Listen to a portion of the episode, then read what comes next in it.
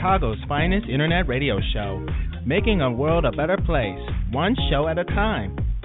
The George Wilder Jr. Show is now on the air. Take it away, Dad.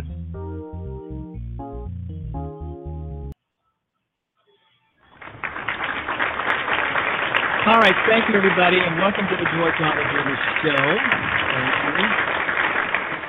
Thank you. thank you. thank you for that. Uh, yeah, it's been a quite a quite a ride. I hope everybody had. Uh, this is my first day back since the holidays.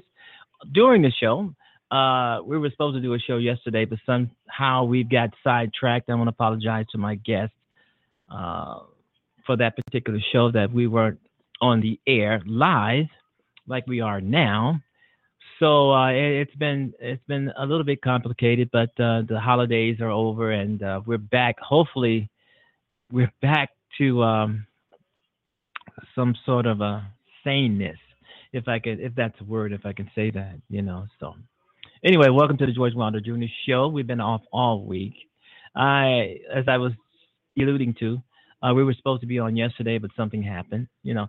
And uh, I'm trying to equate everything with the coldness. It is cold. It is freaking effing cold, folks. And as you probably know, there's some, you know, places around America, towns around America, cities that are, um, they have blizzards. Blizzards are all, all over the place. Cold blizzards everywhere. Someone called me from Florida and said, "Hey, George, it's cold in Florida too." I said, "Well, man, that's supposed to be the sunshine state, right?" But it, it just this this is totally unusual. I mean, this cold blast. I mean, freezing our asses off, folks. I mean, the young girls got to dress up, and they hate that. Some of them do anyway. Out here, it's cold, 20, 20 below. But everybody has to. Everybody has to um, bundle up. I mean, it, this cold weather is not BSing. It's very, very, very, very cold. You know, um, I mean, anytime you start celebrating, you start uh, dancing in the street because it's going to be 30 degrees, something's wrong. You know, they're saying it's going to be 30s next week or something like that, and everybody, oh, 30, 30s. Something is wrong because it, in my mind, 30s are cold, but it's not as cold as 20 below zero or or 35 below zero, factoring in the factoring in the wind chill factor, um, it, it, it's it's just cold. Uh, stay warm wherever you are. There's a lot of people out here that I know are stuck in uh, st- stuck in the snow, stuck on the highways, accidents. You know, just be careful out there, folks. This this is winter. This is one of uh, they're calling this now the winter blast of 2018. 2018 barely. I mean, at the uh, recording of this episode of this show, 2018 has barely is barely in good yet, you know, and they're calling it the uh, blizzard of um, of 2018. You know, brand new year, brand 2018 sounds good, doesn't it? Uh, it sounds like a great year. Going to be a beautiful year, especially hopefully we can get these clowns out of these clowns out of the White House, and that's all they are circus clowns. Can't run a peanut gallery, you know. And um, but anyway, I'm glad to be back on the show. We're going to be off for another, uh, you know, Friday, Saturday, and Sunday. We'll be back here on Monday. Hopefully, we'll start to uh, get the new year off right. And I do not have any New Year's resolutions. I did not make any because I know I'm not going to keep it. So, you know, losing weight, yeah, I'm going to try. I mean, because I believe a lot of people during the holidays, over the holidays, we've eaten a lot, we've ate a lot, and we've gained some pounds, we've gained some weight. And all we got to do, but you know, this cold weather is keeping a lot of people in the house. People can't get out and walk for 30, 40, 50 minutes, and they can't get out and jog. I mean, you can go, uh, some people can't even get out to go to the gym, you know, because of the weather it is so you you you you like uh, you like uh, you like a hermit in your own apartment or your condo or your home because you can't get out and do the things you that you want to do to enjoy nature in itself because of the cold weather, you know. And uh, you feel like you're trapped inside of your own home. I can't get out. It's too cold. And then you wake up the next morning, your, your whole house is freezing because you forgot to turn on the furniture or the heaters or whatever. It's just a mess.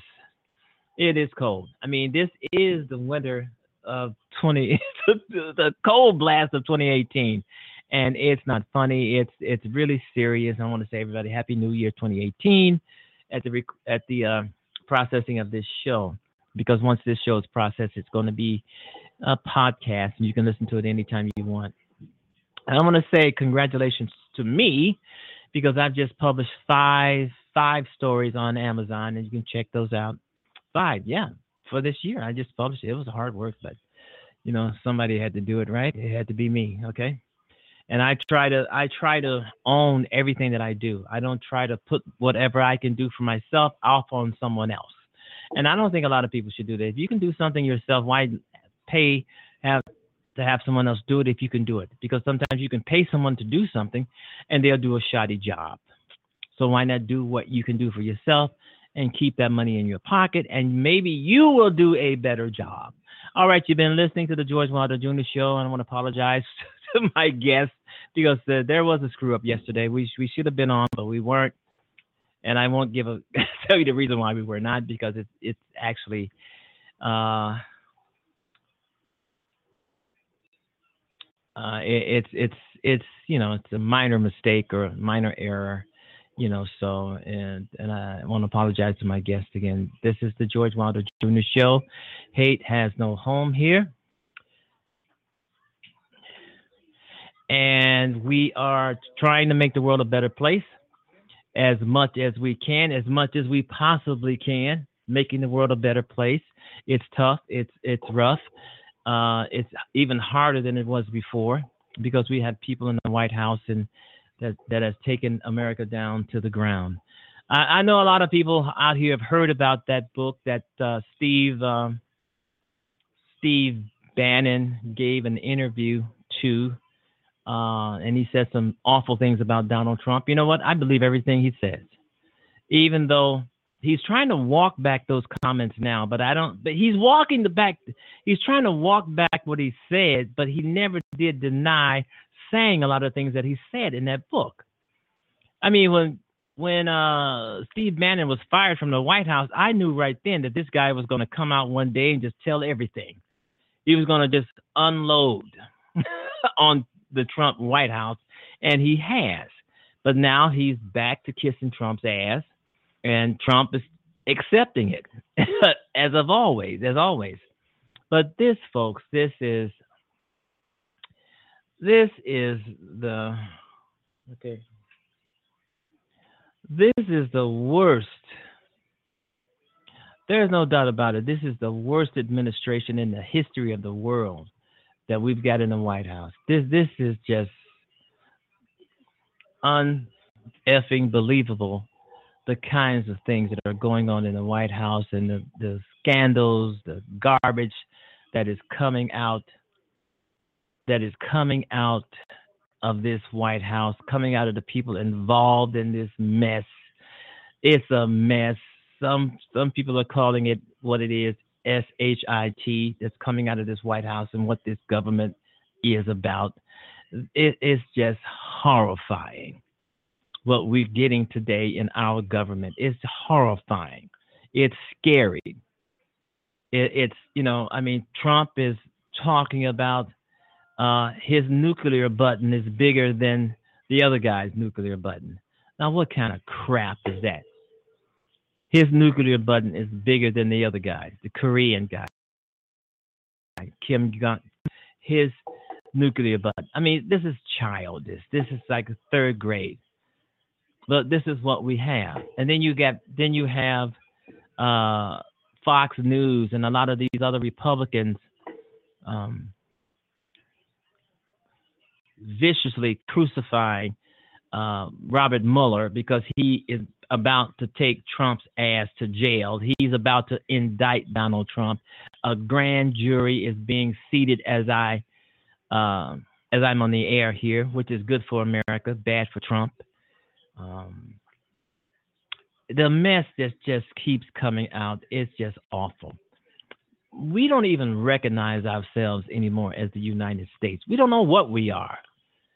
One of the things I know we have to do is get Trump and the Republicans out of office. These are the people that are responsible, that are responsible. But the Republicans, they, I mean, they're sitting back and letting this guy just destroy America. So they're just as much to blame for Trump's carnage, uh, destroying this country, destroying the democracy as anybody.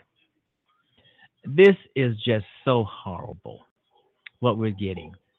No leadership whatsoever. Trump has offered up no leadership on any front when it comes to uh, uh, the United States of America. He offers no leadership. Just garbage, garbage, garbage, garbage, garbage in, garbage out. That's all we get. Fox News is pitiful.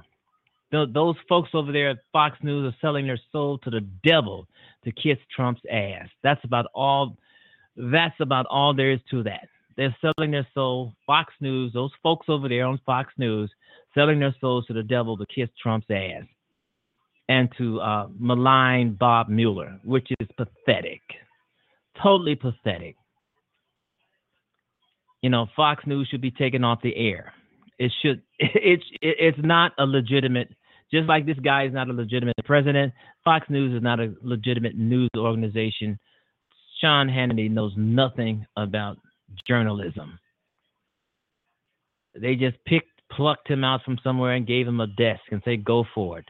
You know, he is nobody's journalist, no one's journalist. He's nothing of a journalist. Fox News is a joke, a complete joke. All right, you've been listening to the George Wilder Jr. Show. We're back on the air, folks, and we're back on the air. We still have some difficulties on the computer, computer here, and um, I'm trying to say it's probably the cold weather, you know, because it has really, really been astronomically cold. I mean, we were out this morning and it was just so uh, refreshing to, refreshing to see that most people were bundled up to the hilt, you know, and they've got the message, but you still have a few people out there who will not get the message. You got people out here who will not cover cover up their head, put anything on their head uh, from the cold, even if they're getting uh, demands from the doctor, from the, their places of employment to cover up, at least cover their ears. Their, you know, some people will not do it. I mean, you see women mostly, some women, not all, most women are bundling up, but some women will say, well, they can't bundle up. They don't want to put anything on their head because they don't want to mess up their hair. But your ears are going to freeze off if you don't put something on your head. Some of them are just die hard. They will not dress. They they'll freeze their asses off.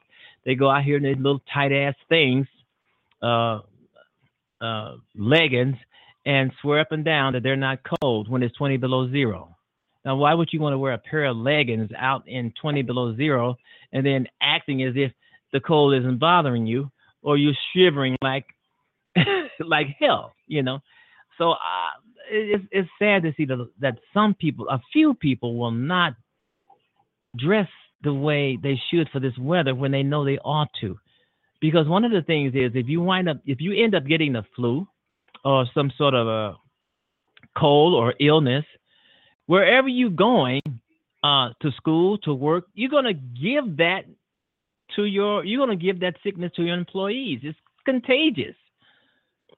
So why would you want to give uh, a sickness or disease to your classmates or to your coworkers because you didn't dress up, you didn't bundle up, so you got sick and you carried your butt to work, and everybody else around you has gotten sick because you didn't do the right thing, covering yourself up.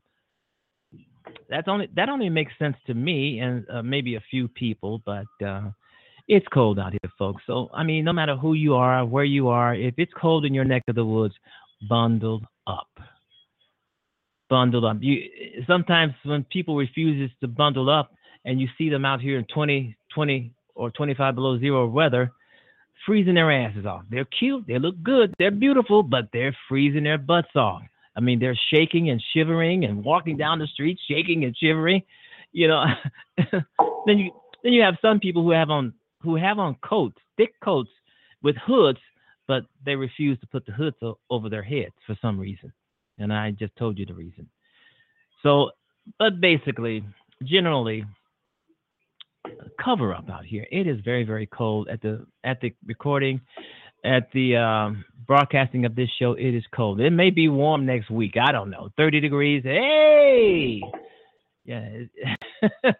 when you think in 30 degrees is great weather, something's wrong. You know, but in Chicago, I can speak for Chicago. It's been six degrees. It's been six below, and they're adding more on with the wind chill factor 30 be 20 or 30 below zeros with the wind chill factor. But you know, it's cold. I mean, if you're trying to walk to the corner store from your home, you're gonna freeze your butt off if you're not properly dressed. Uh, icicles and all this kind of thing on your windows and stuff. You know, um, thick, two inch thick ice from hanging from the windows. You know, it is it is very cold, and it's it's January. January is notably cold but we've had this cold spell for about 10 to 15 days now. It's time for it to let up. But um, there is something going on in the atmosphere. There's no doubt about that. All right, you've been listening to the uh, George Wilder Jr. show.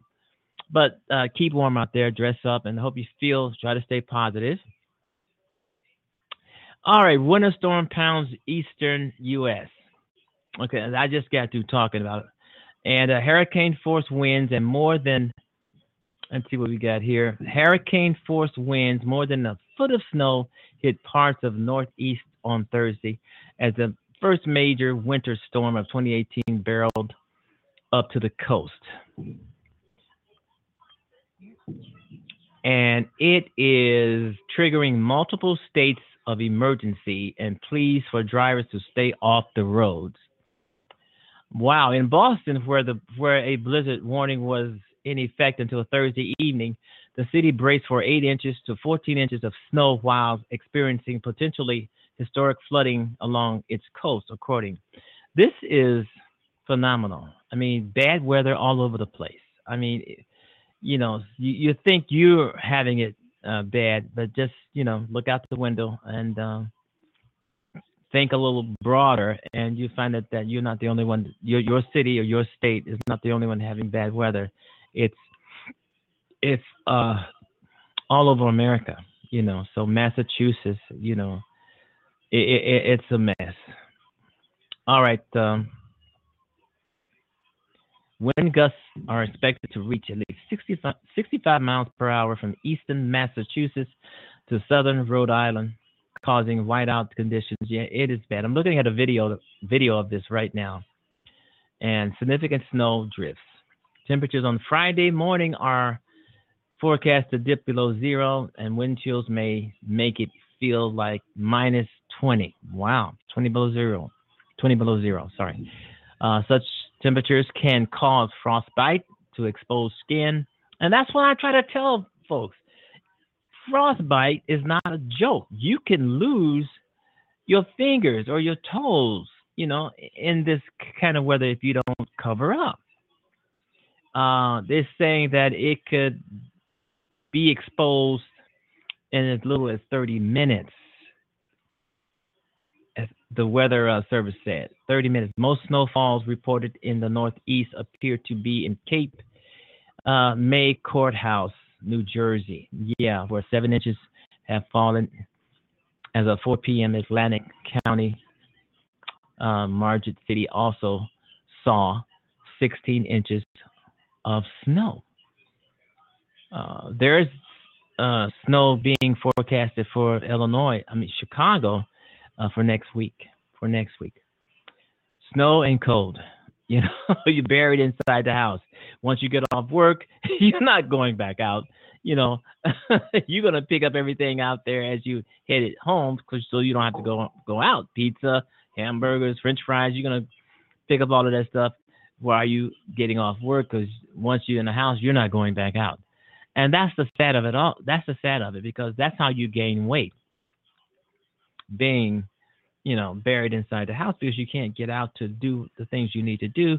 But some people do have, uh, some people do have what they call a uh, gym inside of their condos or their apartments or their homes, you know, and they work out that way. But a lot of people do not because you need to keep that blood flowing. Believe me, especially as you age, you need to keep that blood flowing. All right, happy 2018. And you've been listening to the George Wilder Jr. Show. I do have a guest today, but I'm not going to mention his name because I can't pronounce it and I don't want to mess it up right now. Um, uh, you've been listening to the George Wilder Jr. Show on Blog Talk Radio. We are still trying to get over some of this cold weather here, you know. This this is what we have. This is what we have. All right, uh, we will be right back. We're gonna do something like this. Can we do this? All right, we'll be right back, folks.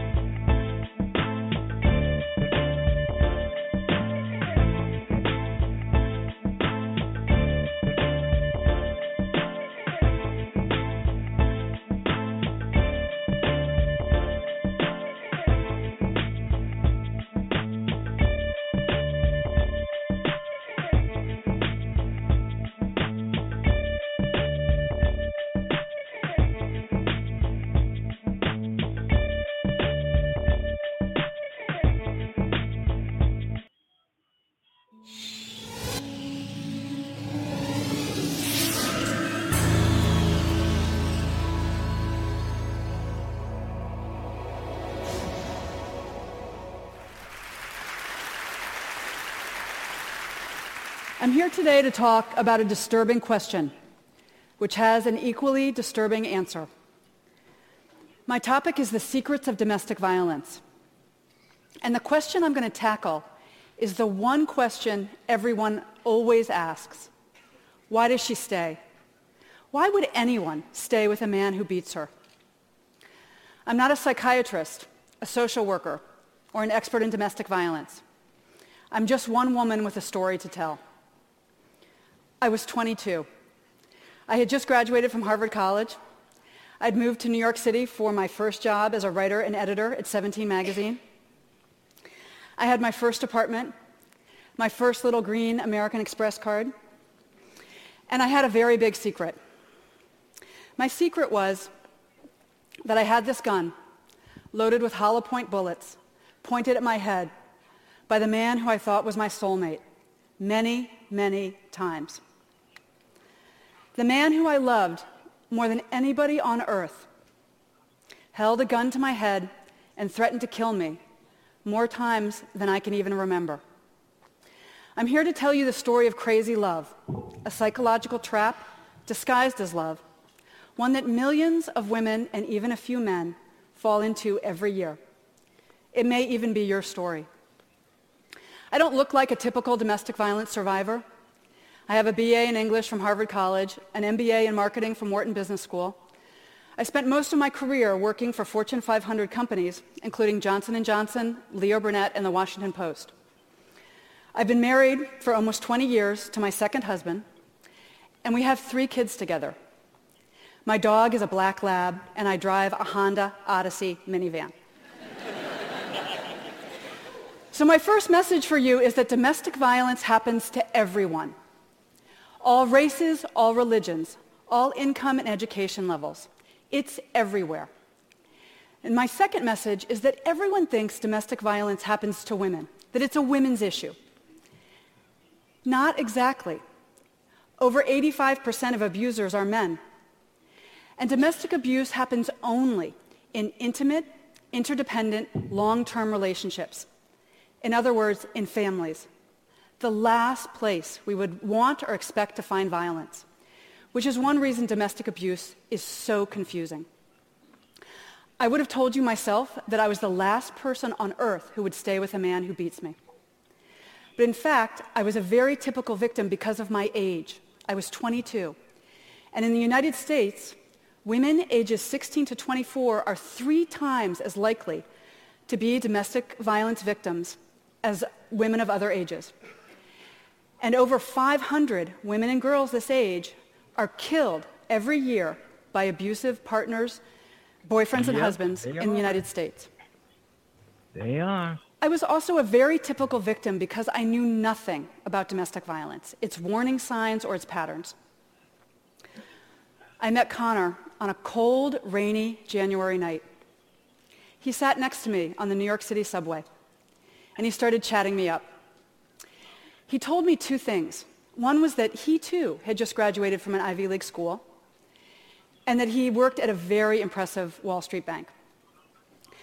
But what made the biggest impression on me that first meeting was that he was smart and funny.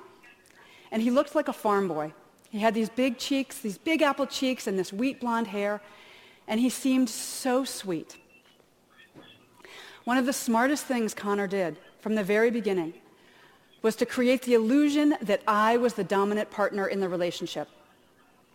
He did this, especially at the beginning, by idolizing me. We started dating, and he loved everything about me. That I was smart, that I'd gone to Harvard, that I was passionate about helping teenage girls and my job. He wanted to know everything about my family and my childhood, my hopes and dreams. Connor believed in me as a writer and a woman in a way that no one else ever had. And he also created a magical atmosphere of trust between us by confessing his secret, which was that as a very young boy, starting at age four, he had been savagely and repeatedly physically abused by his stepfather. And the abuse had gotten so bad that he had had to drop out of school in eighth grade, even though he was very smart. And he'd spent almost 20 years rebuilding his life, which is why that Ivy League degree and the Wall Street job and his bright, shiny future meant so much to him. If you had told me that this smart, funny, sensitive man who adored me would one day dictate whether or not I wore makeup, how short my skirts were, where I lived, what jobs I took, who my friends were, and where I spent Christmas, I would have laughed at you because there was not a hint of violence or control or anger in Connor at the beginning. I didn't know that the first stage in any domestic violence relationship is to seduce and charm the victim. I also didn't know that the second step is to isolate the victim. Now, Connor did not come home one day and announce, you know, hey, this, all this Romeo and Juliet stuff has been great, but I need to move into the next phase where I isolate you and I abuse you. so I need to get you out of this apartment where the neighbors can hear you scream and out of this city where you have friends and family and coworkers who can see the bruises. Instead, Connor came home one Friday evening and he told me that he had quit his job that day, his dream job. And he said that he had quit his job because of me, because I had made him feel so safe and loved that he didn't need to prove himself on Wall Street anymore. And he just wanted to get out of the city and away from his abusive, dysfunctional family and move to a tiny town in New England where he could start his life over with me by his side. Now, the last thing I wanted to do was leave New York and my, my dream job. But I thought you made sacrifices for your soulmate. So I agreed, and I quit my job, and Connor and I left Manhattan together. I had no idea I was falling into crazy love, that I was walking headfirst into a carefully laid physical, financial, and psychological trap. The next step in the domestic violence pattern is to introduce the threat of violence and see how she reacts. And here's where those guns come in. As soon as we moved to New England, you know that place where Connor was supposed to feel so safe? He bought three guns. He kept one in the glove compartment of our car. He kept one under the pillows on our bed. And the third one he kept in his pocket at all times. And he said that he needed those guns because of the trauma he'd experienced as a young boy. He needed them to feel protected. But those guns were really a message for me. And even though he hadn't raised a hand to me, my life was already in grave danger every minute of every day. Connor first physically attacked me five days before our wedding. It was 7 a.m. I still had on my nightgown. I was working on my computer trying to finish a freelance writing assignment, and I got frustrated. And Connor used my anger as an excuse to put both of his hands around my neck and to squeeze so tightly that I could not breathe or scream. And he used the chokehold to hit my head repeatedly against the wall. Five days later, the 10 bruises on my neck had just faded, and I put on my mother's wedding dress and I married him. Despite what had happened, I was sure we were going to live happily ever after because I loved him and he loved me so much. And he was very, very sorry. He had just been really stressed out by the wedding and by becoming a family with me. It was an isolated incident and he was never going to hurt me again. It happened twice more on the honeymoon. The first time, I was driving to find a secret beach, and I got lost. And he punched me in the side of my head so hard that the other side of my head repeatedly hit the driver's side window. And then a few days later, driving home from our honeymoon, he got frustrated by traffic, and he threw a cold Big Mac in my face. Connor proceeded to beat me once or twice a week for the next two and a half years of our marriage. I was mistaken in thinking that I was unique and alone in this situation. One in three American women experiences domestic violence or stalking at some point in her life. And the CDC reports that 15 million children are abused every year. 15 million. So actually, I was in very good company. Back to my question. Why did I stay? The answer is easy. I didn't know he was abusing me. Even though he held those loaded guns to my head, pushed me downstairs, threatened to kill our dog, pulled the key out of the car ignition as I drove down the highway, poured coffee grinds on my head as I dressed for a job interview. I never once thought of myself as a battered wife. Instead, I was a very strong woman in love with a deeply troubled man and I was the only person on earth who could help Connor face his demons. The other question everybody asks is, why doesn't she just leave? Why didn't I walk out? I could have left any time. To me, this is the saddest and most painful question that people ask. Because we victims know something you usually don't. It's incredibly dangerous to leave an abuser. Because the final step in the domestic violence pattern is kill her. Over 70% of domestic violence murders happen after the victim has ended the relationship, after she's gotten out, because then the abuser has nothing left to lose. Other outcomes include long-term stalking, even after the abuser remarries, denial of financial resources, and manipulation of the family court system to terrify the victim and her children, who are regularly forced by family court judges to spend unsupervised time with the man who beat their mother. And still we ask, why doesn't she just leave? I was able to leave because of one final sadistic beating that broke through my denial. I realized that the man who I loved so much was going to kill me if I let him. So I broke the silence. I told everyone. The police, my neighbors, my friends and family, total strangers. And I'm here today because you all helped me. We tend to stereotype victims as grisly headlines, self-destructive women, damaged goods. The question, why does she stay, is code for some people for it's her fault for staying. As if victims intentionally choose to fall in love with men intent upon destroying us.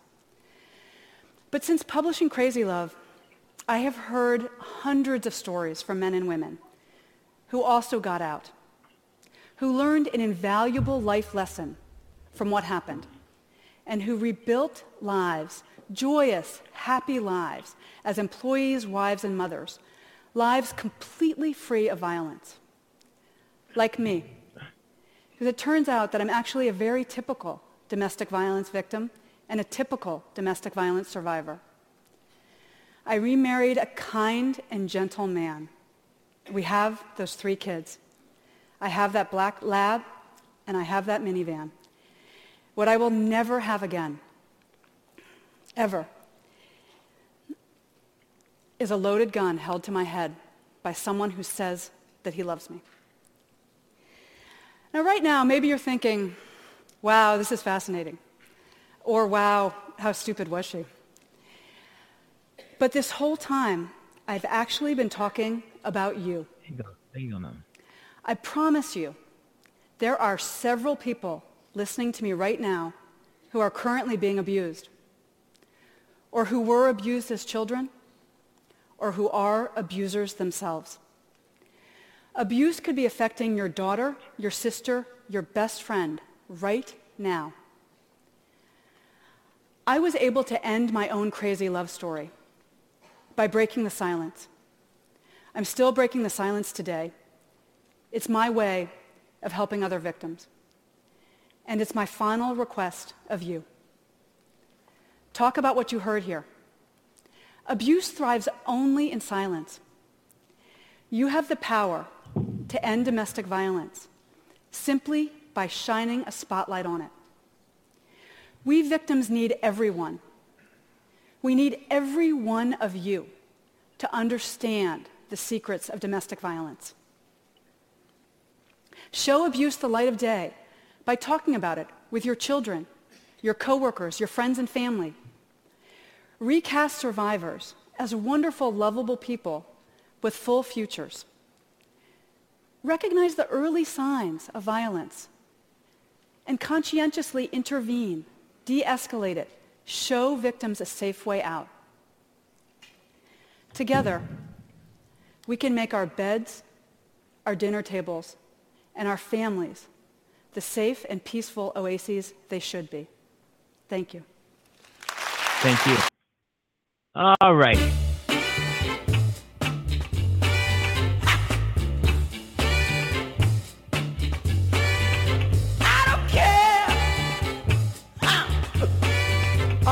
your back.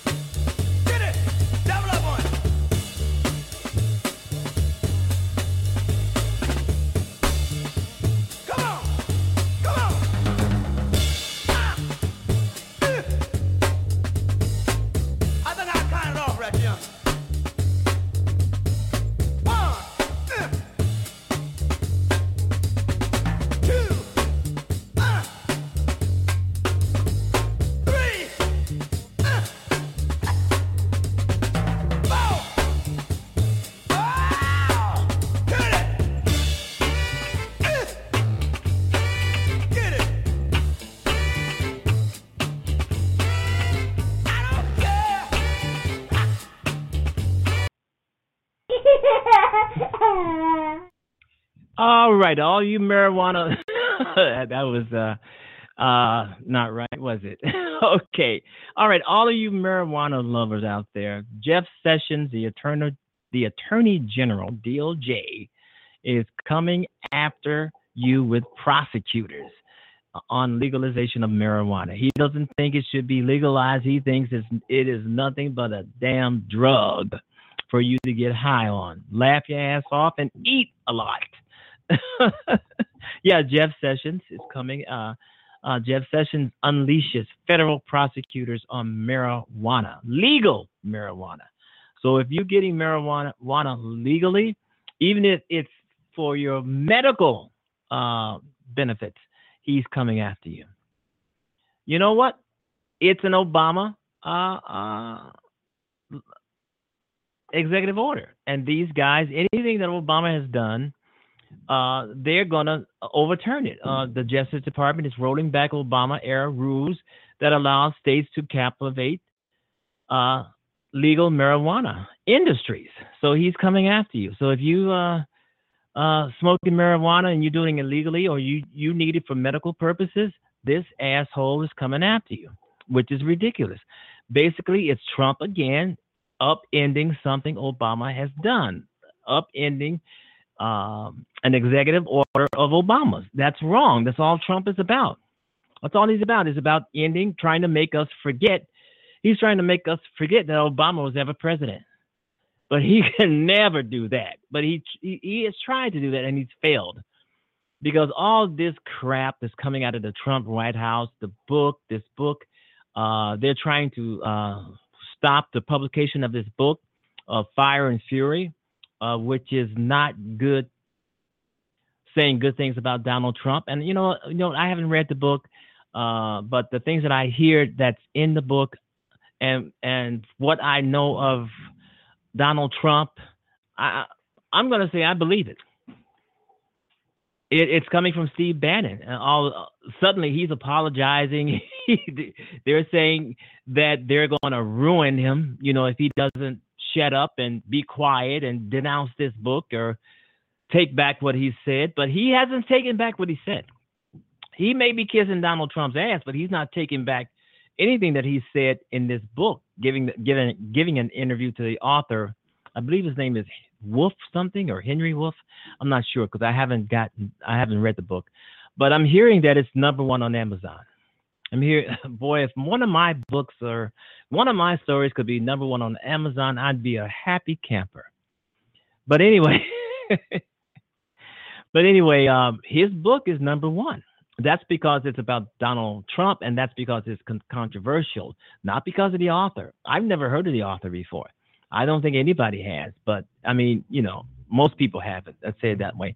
But now everybody know who who this author is, who's written this salacious book on the Trump administration. We know who he is, and this book is number one on Amazon. So if Trump trying to block this book from being public um, published, then he has failed because it's already out there. And a lot of people saying they're going to get it, even if a lot of people haven't gotten it already, or they haven't actually um, um,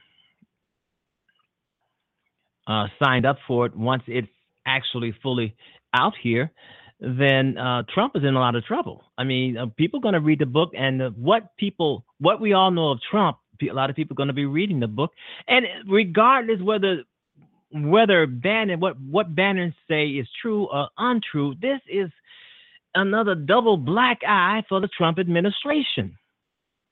This is the worst administration in the history of the universe.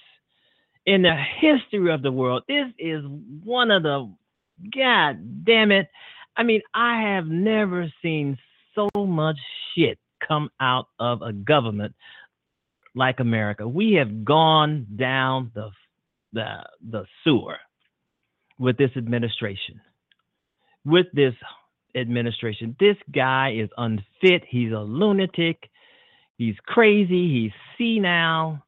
And they all know this in the White House, but they're not saying. And if anybody, one of the thing, one of the thing the White House doesn't doesn't like, doesn't want to hear, and that's the truth.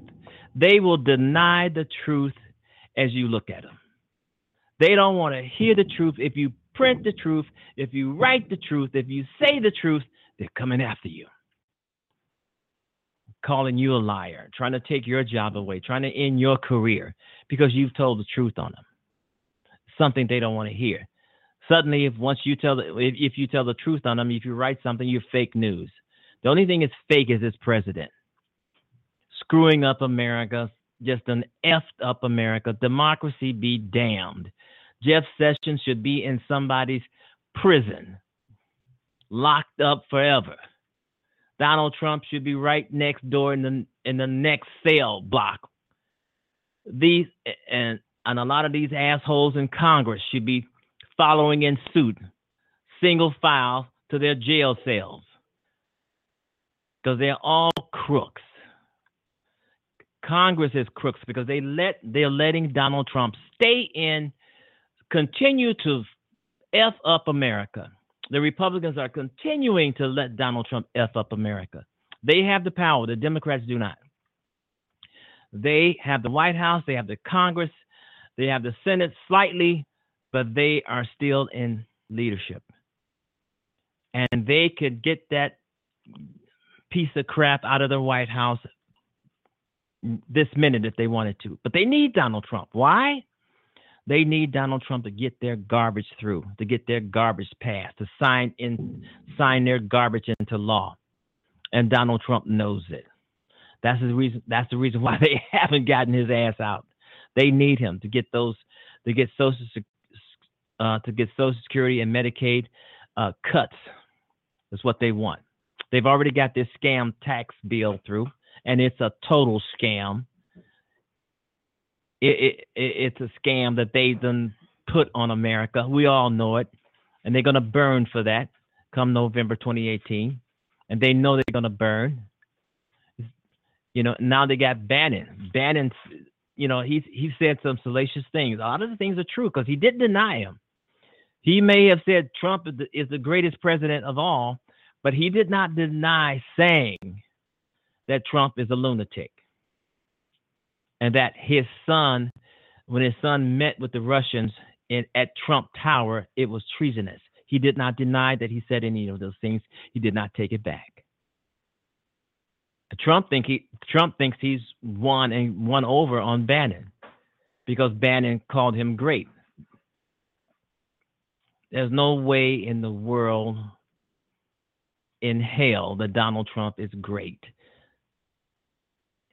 in his mind, he's probably saying the same thing. I'm not great. I'm one of the most effed upest presidents that's ever been in the White House. And he's right if he should say that. Donald Trump, like Bruce Rauner, um, sometimes these people forget that they're public figures. Sometimes they forget that there's a such thing as uh, freedom of speech. He can't sue Bannon for those two reasons. But somehow, uh, Donald Trump loves to say when somebody does something, writes something, especially writes something or prints something or that he doesn't like, he comes out, I'm going to sue you. Donald Trump has never sued anybody in his life. I mean, there's been about 20 or 30 people that he said he was going to sue, and he didn't sue anything. Why doesn't he uh, sue people when he says he's going to do it? Because if he sues, tries to sue anybody, too much garbage is going to come out on his end, and he knows it.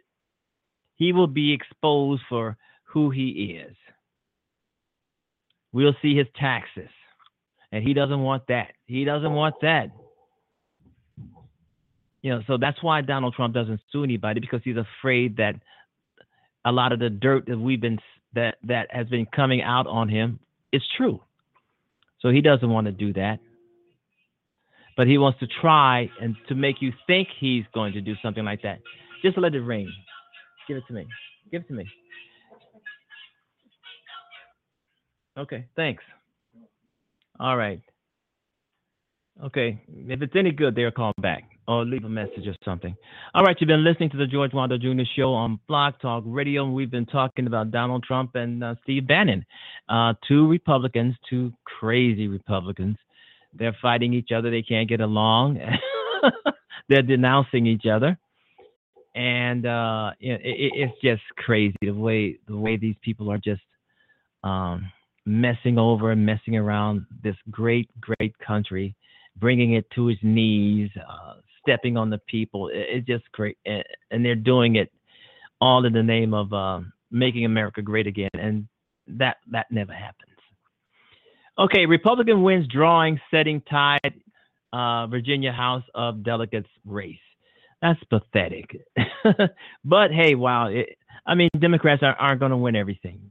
I mean, this was uh, uh, they were this this was two people, Republican and Democrat. They was they was running in in a um, House race in Virginia. They had the same exact amount of votes, the same. So they decided to uh, put their names in a hat and and mix it up and all that kind of stuff. Whoever whoever name came out came out first, they uh, won the election, which sounds fair to me because you know Democrats aren't going to win everything. The most important thing for Democrats to win is the House, the Senate, and the presidency um, in the years coming. That's the most important. That is the most important. Um, Steve Bannon. I mean, they're trying to disown Steve Bannon now. I mean, they are really trying to disown them. This is what Republicans do you know, if they can't get along with their own, they're gonna try to um, disown them, discredit them, make them, yeah, uh, they're dirt, they're garbage. This is what Republicans do. This is our government. It's it's a damn shame. Anyway, you've been listening to the George Wilder Jr. Show on Blog Talk Radio. This is a Thursday. We're going to be off tomorrow and Saturday. We, we we will be back once the show is over. We're going to be back on Monday, Monday, Monday, four days a week, folks. The George Wilder Jr. Show starting 2018, four days a week, uh, six six o'clock to 7:30, maybe longer. Depends on what's going on in the show, and if I feel like I want to prolong it, it will uh, happen. Anyway, it is so much news coming. I mean, there is some crap every day coming out of this White House. There is something every day. I mean, not every day, almost every damn minute, every hour something is coming out of this White House. Some people are saying George is a distraction. They want to dis- they're distracting you. They're they're distracting the country with this garbage while the Republicans are uh, coming up with plans to cut Social Security, Medicaid, and Medicare. This is how they got the tax through, distracting us with Donald Trump's crap. Suddenly, this tax form was passed tax reform, this scam, because it's it's giving the Republicans, it's giving all of those rich Republicans more cash in their pockets, taking away from the middle class, taking taking money away from the poor, and putting it in the pockets of the already millionaires and billionaires. That doesn't make sense, but some somehow these people really like it. They like it, and uh, you know and that's why I believe there's a lot of Republicans resigning from Congress, quitting because they, they've their pockets. They got what they want. They got the money. They're they're cashing out. This tax this tax form, this scam, you know, um, netted them big time profits. Donald Trump signed that crap in the law, netted them big time profits. Donald Trump was at his golf course saying, "Hey, wow, Everybody, you just got richer. I just made you richer. Yeah, he did. So a lot of these Republicans are uh, well, are quitting, resigning, giving up their post in Congress because their their pockets have been lined with our cash. And another reason I think a lot of Republicans are resigning and quitting in Congress is they is that they see the writing on the wall. They feel they're going to lose their jobs anyway, so they might as well just quit. So, uh, so those are the two basic reasons I think that uh, Republicans are leaving their positions in Congress because a lot of these folks are young, you know, and they they they know they haven't listened to their constituency. They know they've done the wrong damn thing, and they know their asses are going to be voted out of there, so they quit. But they leave with a lot of money, a lot of cash and um,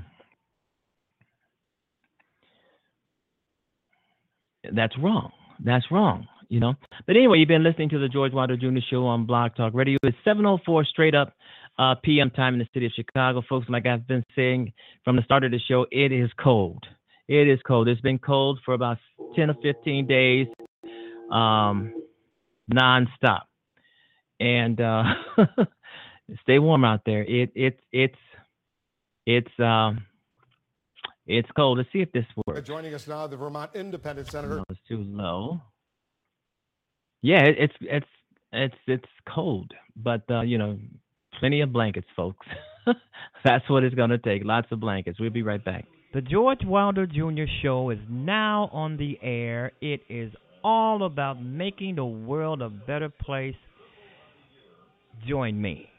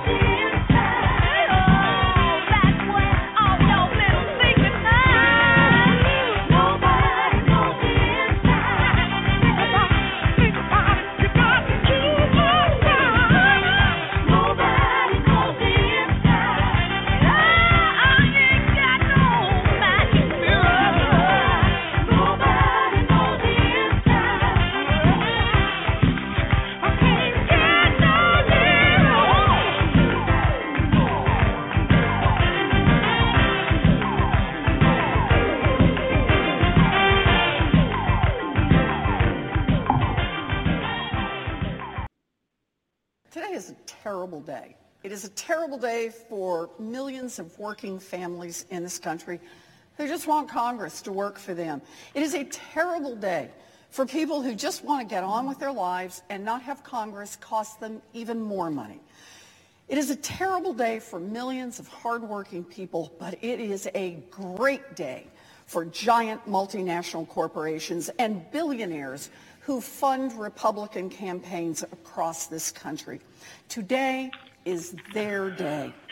Every fundraiser, every fat check from a billionaire, and every champagne and caviar party has been about getting to this day, the day when the politicians that they put in charge of Washington would pay them back with a $1.5 trillion giveaway. Now, supporters of this bill call it tax reform. It's not tax reform. It is a heist. A heist that steals from millions of middle-class families and hands that money over to the wealthy. A heist that will hurt Medicare and Social Security and reduce health care coverage by 13 million people in order to hand over money to giant corporations that are already rolling in profits. A heist that will hurt our economy and blow a hole in our national debt. And the American people have seen through this scam. They see through every lie that's been pushed forward. They know that this bill doesn't provide middle-class tax relief. It ultimately raises taxes on more than 60% of working families in this country. They know that this bill does not promote economic growth. Nonpartisan projections have shown it will have a negligible impact. Even former Republican officials admit it. And they know that this bill won't raise wages for working people. Corporate CEOs have already said so. Those CEOs have told everyone who would listen that when they get their truckloads of money from the GOP tax bill, they will turn right around and funnel that money to their wealthy shareholders. And they know that this bill isn't even to help Americans. A third of those shareholders who will get truckloads of money from the GOP bill don't even live in the United States. Over the last month and a half, we've all watched as one Republican senator after another has cast aside every single one of their supposed principles to get behind this monstrosity of a bill. Real relief for the middle class? Gone. Concern about the national debt? Gone. Concern about economic growth? Gone. Now, there's only one principle left. Reward billionaire campaign donors. This is not a conspiracy theory. It is not a partisan attack. It is what Republicans in Congress are saying in public to reporters. As one of my Republican colleagues said in a moment of honesty, if they don't pass this tax giveaway bill, financial contributions will stop. And a Republican House member said big donors told him to pass the tax bill or don't ever call them again. Let's call this out for what it is. It's government for sale. And that's how you end up with a $1.5 trillion tax giveaway to corporations at a time of record corporate profits. You know, it's not supposed to be this way. Congress is elected by the people. It is supposed to represent their interests, not those of the people and companies rich enough to fund campaigns. And boy, is there a lot of work for us to do. Over the last 30 years, corporate profits have skyrocketed while wages for working people have stayed flat. But even though corporations, not families, have been getting richer and richer, Congress has forced families to pick up more and more of the cost of our military, our roads and bridges, and our schools. Corporations used to pay about 30% of the cost of running the government. Now it's under 10%. But today, the politicians who run Congress will slash corporate taxes even more and shift even more of the burden onto working families. Working people will pay more so that giant corporations can pay less. There is no better example of this than the bill's treatment of Wells Fargo. Last year, we found out that Wells Fargo had opened millions of fake accounts so that executives could goose their sales numbers, drive up stock prices, and rake in bigger bonuses. And it turns out Wells Fargo has also charged half a million customers for auto insurance they didn't need, which meant a lot of people, including soldiers and sailors and Marines, got their cars repossessed. Sounds pretty sleazy, huh? But instead of holding them accountable for cheating their customers, this Congress is on the verge of passing a tax bill that will shower more free money on Wells Fargo than any bank in the country. That is right. When this bill passes, the punishment for Wells Fargo's cheating millions of Americans will be a big gift-wrapped present worth billions of dollars in tax giveaways. This tax bill is shameful, and it is the result of a shameful process. No hearings on a bill that overhauls the tax code and shifts around trillions of dollars. No input from a single Democrat. No time for vetting by actual tax experts. Oh, big-time donors are happy, very happy with this outrageous tax heist. But the American people, the American people are angry, and they are right to be angry. Over and over, again and again. They watch this Congress ignore their pressing problems, ignore children's health insurance, ignore flat wages, ignore an opioid crisis, ignore hurricanes and wildfires, ignore working families that are ripped apart by greedy politicians and politics built right here in Washington. Over and over again and again, they watch instead as Washington jumps to do more favors for billionaires, more favors for giant companies, and more favors for campaign donors. Today is just one more terrible day for hardworking Americans. Just one more terrible day in Washington, where Washington works great for those at the top and won't lift a finger to help anyone else. People's anger is understandable. I share it. And sooner or later, a reckoning is coming. And I promise you this, when it does, when the politicians who lead this Congress and vote for this tax heist are held accountable for turning their backs on the American people who sent us here, then, then we will be the kind of country we want to be. Then we will be the kind of country we were meant to be. A democracy where everyone, even the richest and the most powerful, pay a fair share and where we all work to build a better future for all of our kids.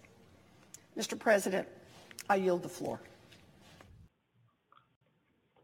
All right, that was uh, Senator uh, Elizabeth Warren from Massachusetts uh, giving her take on this scam tax bill that the Republicans uh, put on us.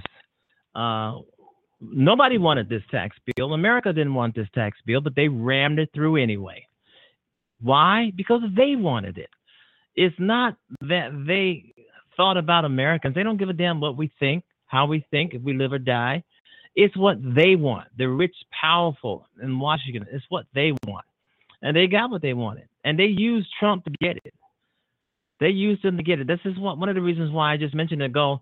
The reason why they want to impeach him because they're they're keeping Trump in there, even though Trump is an embarrassment to the world, not just America, but to the world, because so they can get what they want. And it's a shame the way Fox News is just vilifying uh, and some of the other Republicans, uh, radio and television, vilifying Robert Mueller, and he hasn't done anything but doing his job. Obviously, there's something there. They know Trump and screwed up somewhere.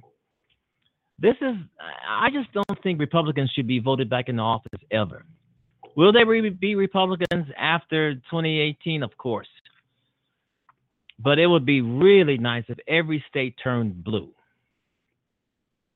vote, vote, vote until you until you can't vote anymore. Vote, but legally, legally, uh, because uh, the, these people are uh, they, they just want an excuse to try to say voter fraud, voter irregularities. They just want something to say. But if they get that, they're to ride it forever. Republicans. But from my standpoint, and a lot of Americans, Republicans should not be voted back into any office within the United States because they're just rotten to the core. And that goes for some of those assholes at Fox News.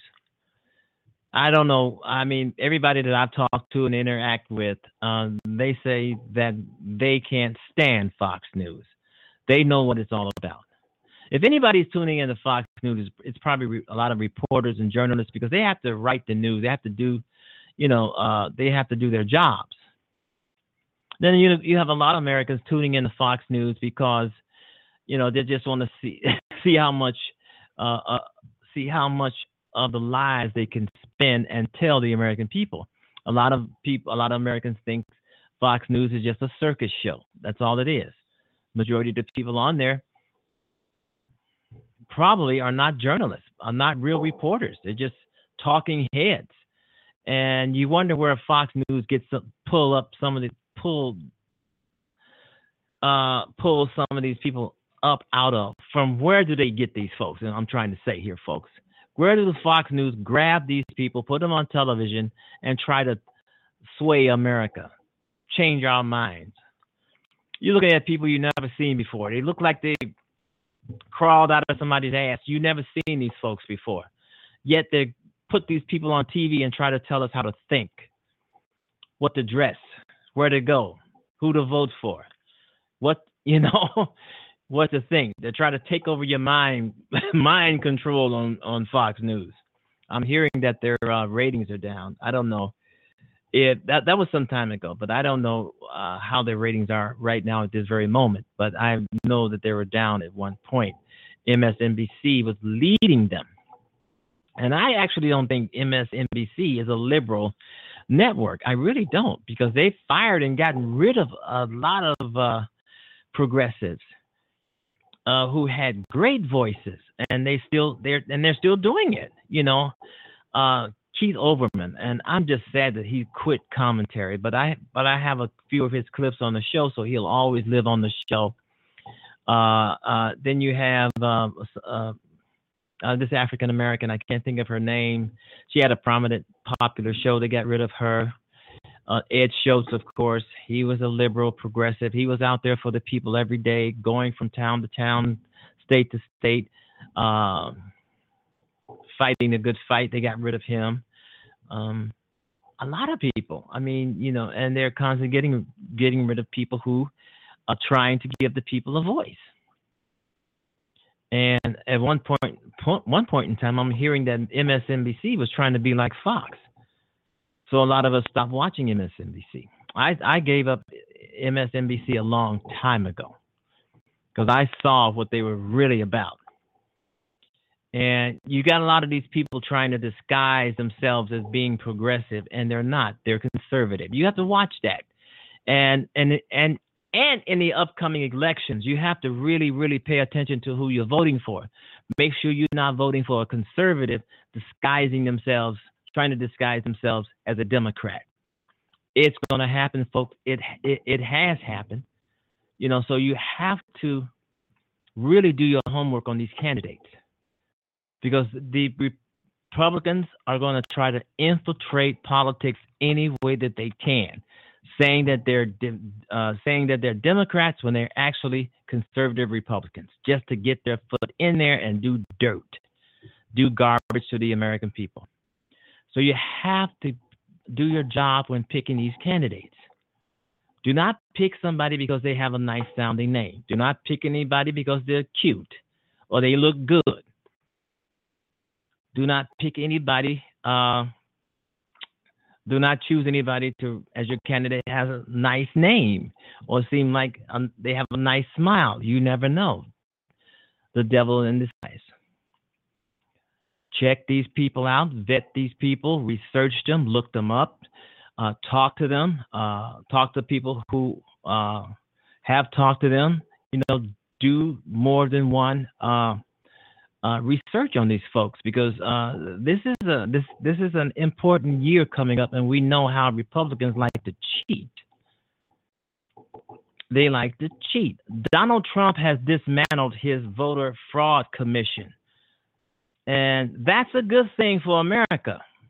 But we're waiting to see what he's going to replace it with. It may be something even worse if we know Donald Trump, right? It may be something even worse what he, you know, but he has dismantled it from all reports. And this book is uh, this book is called Fire and Fury. A lot of people are getting it not because they uh, not because they are um, want to make this uh, author rich. They're getting it because they love the salacious details about Donald Trump, and we know it's all true. Donald Trump cannot persuade us, any any of us in America, to think that is not true. Bannon hasn't denied any word that he said in this book.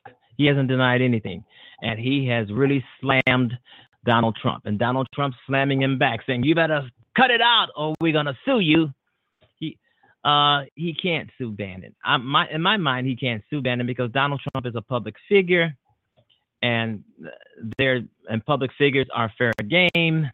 Uh, he, he's also there's also the First Amendment, freedom of speech. You can say things, you can say what you want about somebody, you know. But he, the only way Donald Trump, I think, would have a suit against uh, Steve Bannon for saying uh, a lot of those salacious things in the book about Donald Trump, that if Donald Trump was a private citizen, but Donald Trump is a public citizen, he's fair game, you know, and that's probably what the judge would tell him.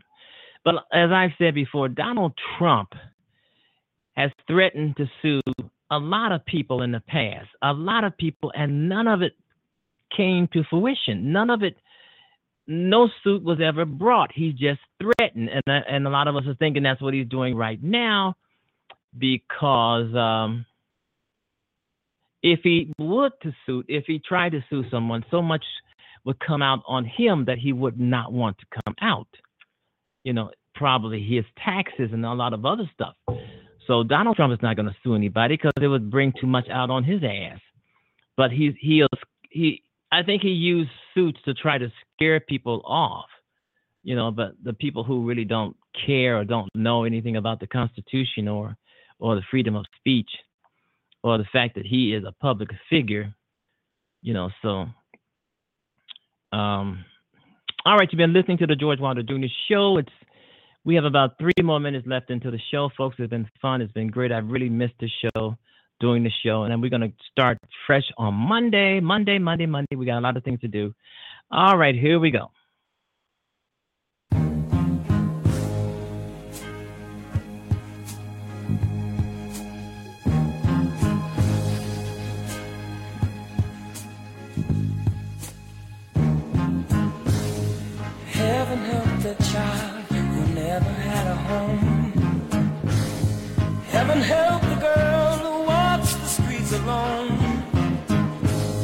Heaven help the roses if the bombs begin to fall.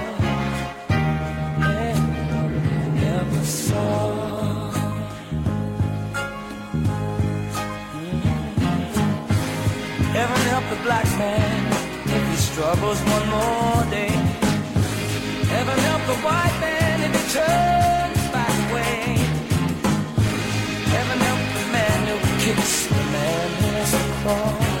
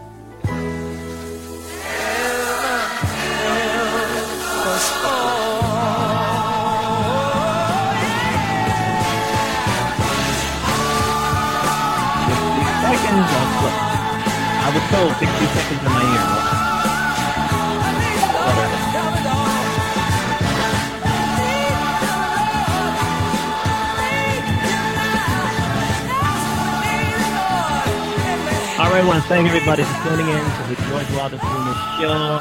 We're glad you're there. Glad you're out there. The show would be nothing if it wasn't for you. And we are about to go off the air. We got about two or three more seconds left. I'm looking at the clock wrong. Anyway, the seconds are ticking off, right? All right. Uh, I want to say Happy New Year to everybody. Hope you had a great New Year. Uh, happy holidays and all that kind of thing. now we all got to go out and lose some weight, right. Joe, follow me on Facebook, Blog Talk Radio, right here, LinkedIn. I'm all over the place, Amazon. All right. Goodbye, everybody, and have a great evening. Have a great weekend. Bye bye.